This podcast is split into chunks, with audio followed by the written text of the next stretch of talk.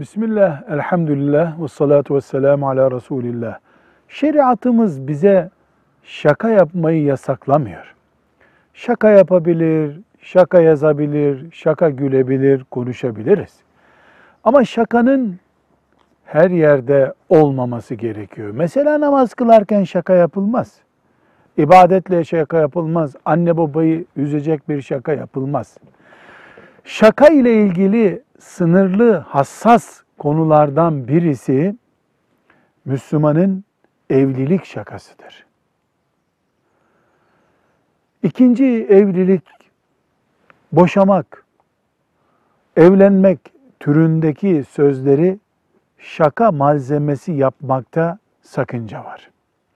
Çünkü temel kurallardan birisi şudur: evliliğin ciddisi ciddidir, şakası da ciddidir. Özellikle insanların boş vakitlerinde eğlence konusu olarak evliliği tercih etmeleri hatalı bir tutumdur.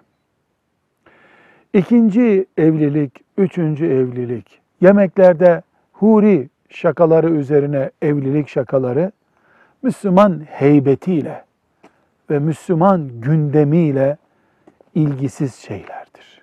Bağlantısızdır, uzak durmak gerekir. Velhamdülillahi Rabbil Alemin.